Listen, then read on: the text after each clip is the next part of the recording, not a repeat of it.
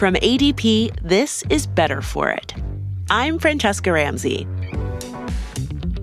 You may know me from my videos about race and pop culture on YouTube, or maybe you're just a fan of this podcast. I've written for MTV and Comedy Central, and I even wrote a book about my mistakes on my journey to become an activist. On this show, I talk with business leaders about their biggest mistakes and how they've learned from them. In fact, those lessons fuel what they're working for today.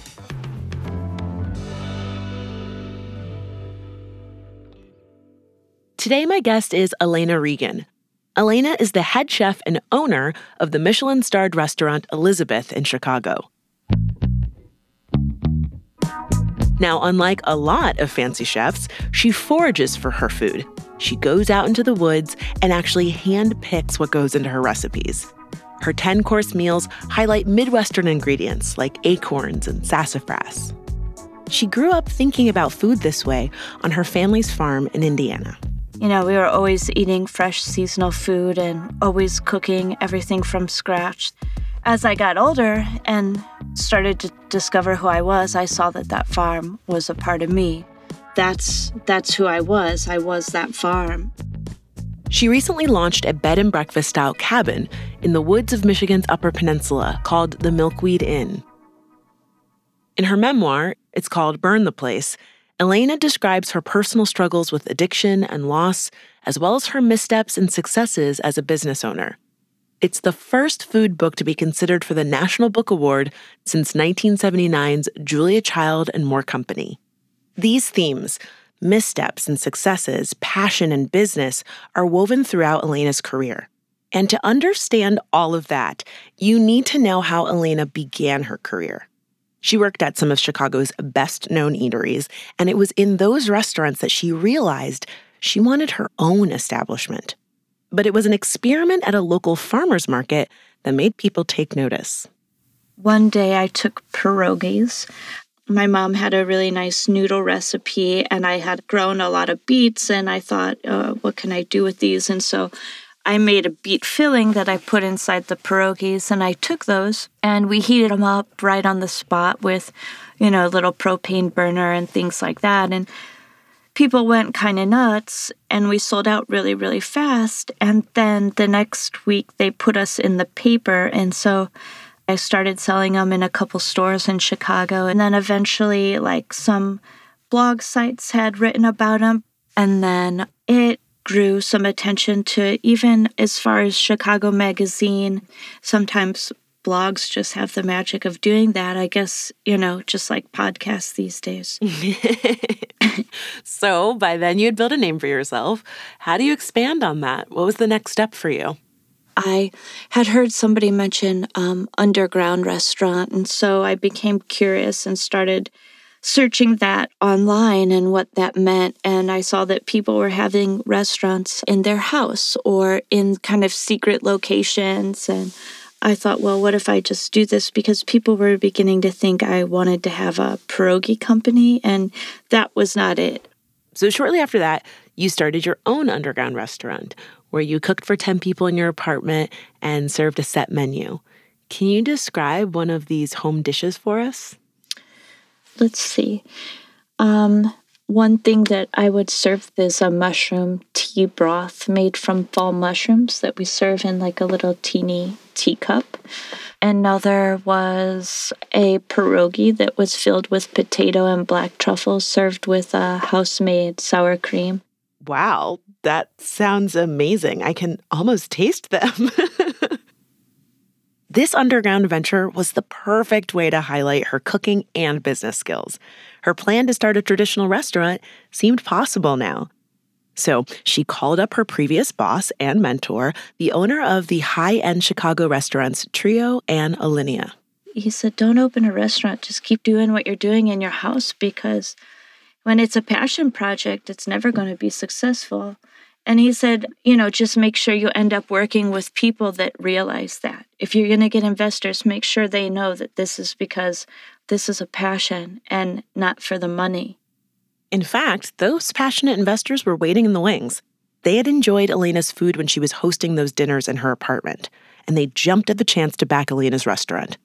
She named it Elizabeth. It was a big success, and she got the ultimate award a Michelin star. Proof that passion can lead the way.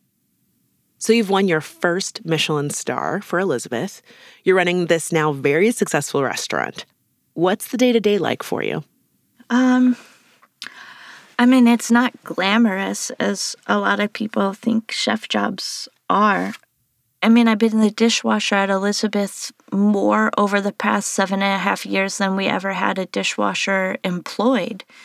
You have to change your hat throughout uh, the day, maybe 10 different times, from dealing with an employee who has a question about their insurance to making sure that they're making their puree smooth enough to calling the landlord because the lock on the back door is broken. And there's just like, you know, constant, constant stuff. So you're juggling a ton of things at Elizabeth, but then in the midst of all that success and all those hats that you had to wear, you made the decision to open a bakery. Why did you do that? Um, yeah, I mean, when we frame it that way, the only answer I have is purely mental illness. Joking aside, she didn't lose her mind, but she did lose a business. After the break, we'll hear about Iliana's next passion and business venture, the bakery Bunny.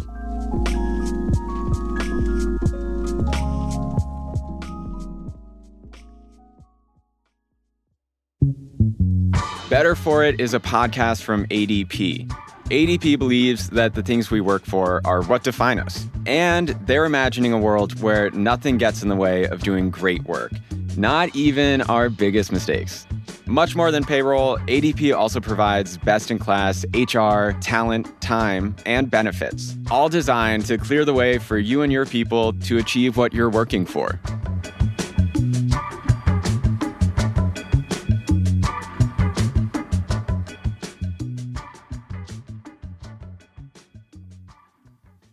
My conversation with Iliana Regan.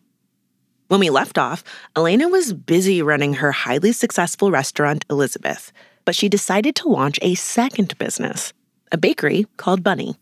I was doing the thing that I was passionate about and that I was loving.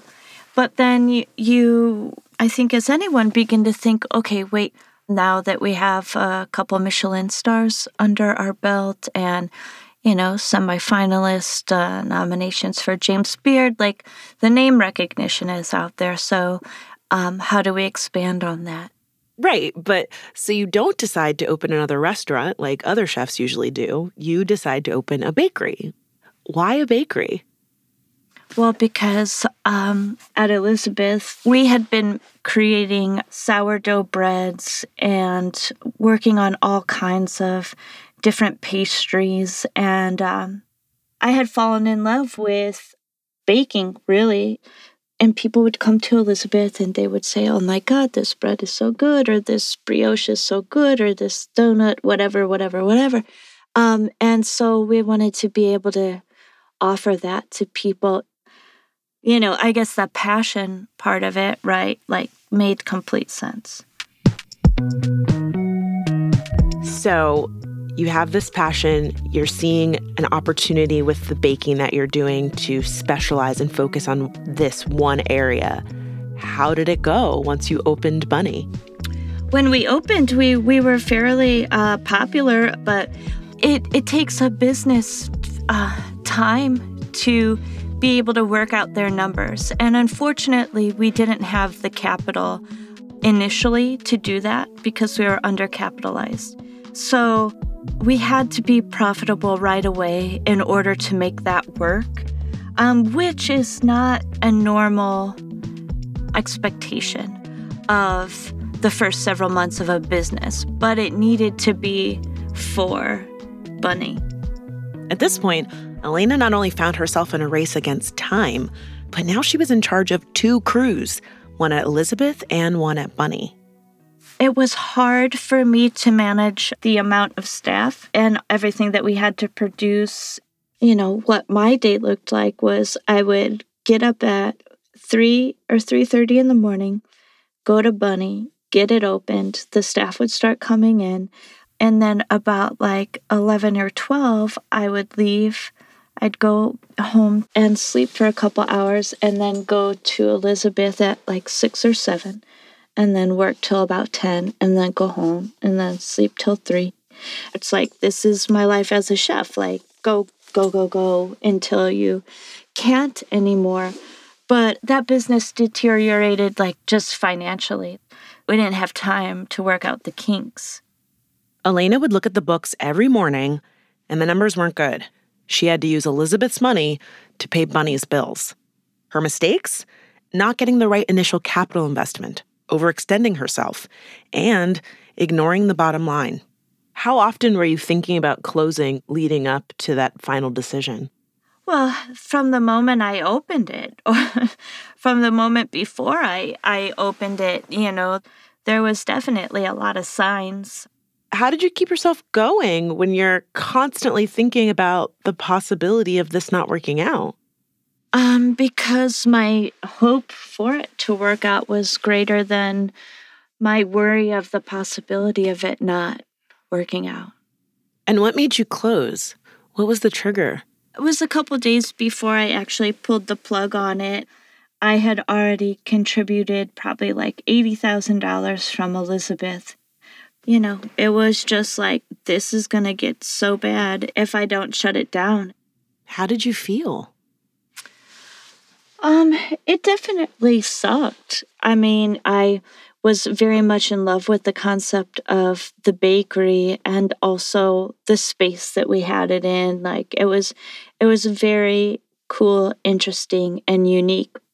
I didn't feel like um ashamed or that it had fractured my ego because at that point it was really a necessity in order to save elizabeth in order to save myself from too much heartache or financial burden. Bunny was only open for four months. After it closed, Iliana went back to basics, opening another restaurant, not a bakery, called Kitsune that showcased Japanese inspired cuisine. Kitsune got great reviews. In 2018, it was named a Best New Restaurant by GQ, Esquire, and Chicago Magazine. And two years into that business, Bunny got a second act. So you eventually reopened Bunny, and it was open for a short time by comparison, only a month. Mm-hmm. Can you tell me why you made the decision to reopen? The goal was that if we could even make half of what we made at the regular Bunny in a week, that would be the number that we need to make sure that we're able to eventually work ourselves out of the debt that we were in but it just declined rapidly and we'd sell about $200 a day. So we tried it for a month, just holding on and holding on and hoping that there would be like that week where everybody just started coming in, but they didn't. And so eventually, like, we just had to close everything down. So when you made the decision to close again, how did you feel? Good. at that point, at that point, um, you know, after having a, uh, closed the the previous bunny, dealing with the undercapitalization and the stress from that, and then doing the same thing over again, trying to make the business work, putting Elizabeth thousands of dollars in debt with no way to recover that. By the end of all that, I was like, fucking good riddance. I think one of the things that constantly haunts me is that no matter what, it was still passion projects. I have trouble separating profitability from quality. I only saw where we would either have to cut production or cut the quality of ingredients or, you know, make sacrifices to actually change the numbers. With the closing of Bunny and Kitsune, Iliana was left running her first restaurant. But she knew she had to reassess, and she did that by listening to herself. At some point, I looked at my career and thought, am I going to be wanting to run Elizabeth in 20 years from now, you know, at this capacity, managing 20 year olds? I'm going to continue to get older and they're going to continue to stay 22 through 27 because of like that's the nature of the industry. And, you know, I do love teaching them, but also all of this comes at a cost. And, you know, I'm still going to Elizabeth and scrubbing floors with them at night. And, you know, at a certain point, it's like, when do I want to try to have like a different lifestyle? I had for a while been dreaming about moving to the upper peninsula of Michigan in a cabin to turn it into like a, kind of an eccentric bed and breakfast to be out in the woods foraging and gardening and so almost like going back to my underground supper club because it's just 10 people at a time in this enclosed little environment. This dream of hers became the Milkweed Inn, a bed and breakfast style retreat deep in the woods where you sleep in a cabin, a tent, or a trailer and dine on freshly foraged food. Is it true that your entire first season at the inn sold out in two days after you opened? Um, I mean, it was just five weekends, but yeah, it sold out very quickly. You cannot minimize just five weekends because that's still a huge accomplishment. So, how did you come up with the name Milkweed Inn? Um, that is because when people ask me about foraging in the Midwest, I talk about milkweed, which is such a great plant. What does it taste like? Uh, it tastes like this really great combination of spring peas and asparagus. It's just lovely. What else have you been foraging up there? We foraged strawberries and blueberries and blackberries and raspberries and dewberries. I don't know if I already said the cranberries, but um, also oyster mushrooms and chanterelle mushrooms and lobster mushrooms and young pine cones when I think of a pine cone, I just think of all of the little points on it that are prickly and would be painful. Uh, no, there's some young pine cone that are really soft, and I candied them in a little bit of syrup and sugar, and um, then preserved them that way, and they just were were nice and soft and had this little bit of pine essence. So you're foraging all of these berries and mushrooms and pine cones by yourself? Uh, well, my wife helps me, but yeah, we we do it um, by ourselves. But again, when we're only feeding ten people a weekend, it's not like I have to collect hundreds of pounds of these things. It gives us that sustainability structure too, which makes things feel a little bit more natural and, and more real. And I like that. You talked so much about your passion for food, but also how hard the business part of it is and how hard it is to shoulder all of these responsibilities and wear all of these hats. Do you feel like you've figured out how to balance the creative part and the business part? Well, right now I have somebody who's working in the office for me at Elizabeth. And so that is helping me just focus on a lot of the kitchen and a lot of the creative parts of the restaurant, which makes me fall back in love with my restaurant in a way that I hadn't been feeling for a while. So it sounds like one of the things that you've learned through all of these different business ventures is how to delegate. Yeah. Why do you think that took you so long to figure out? Well, because a lot of it had to do with living up to my expectations and that probably control freak nature that I had. But opening the other restaurants had given me that opportunity to relinquish control, which helped me become eventually a better business person because being a successful entrepreneur is being able to delegate Something I really appreciate about your story is you've accomplished so much.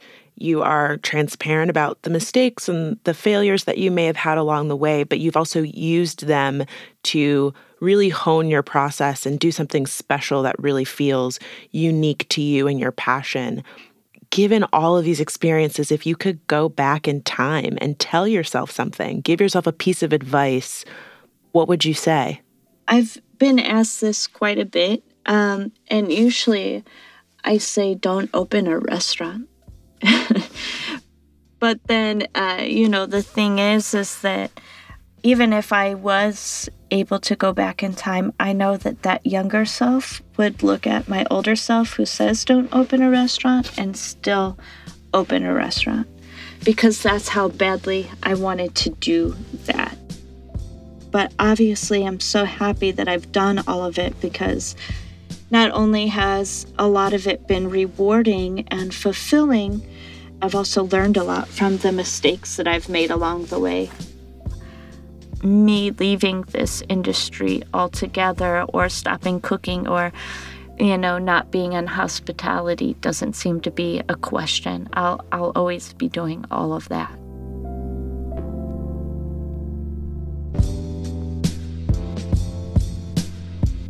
Iliana realized that you can pursue a passion as long as you delegate, don't do it alone, and stay true to your core creative values.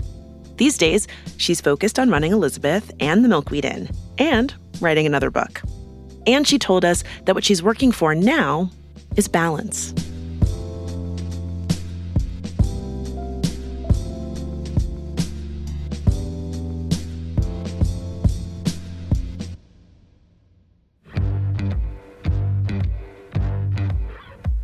Next time, I chat with Brian Scudamore, CEO and co founder of 1 800 Got Junk. He talks about how he discovered, five years into running his own business, that he'd hired the wrong team. I had 11 people. We had a private office, and I would go hide in that private office just to separate myself from these people. That's next time on Better For It. Better For It is a podcast from ADP. You can find us on Spotify, Apple, Google Play, or wherever you get your podcasts. If you like what you heard, please leave us a review and share the show with your friends. You can tweet me at chescaleigh. There's a link in the show notes. Better For It is produced by Max Gibson and Matilde Orfolino. Andrea Bruce is our editor. Mixed and scored by Molly Bolton. Our theme is composed by Marcus Thorne Bagala. Additional music from Marmoset and Billy Libby. Fact checking by Gabby Bulgarelli. I'm Franchesca Ramsey. Thanks for listening.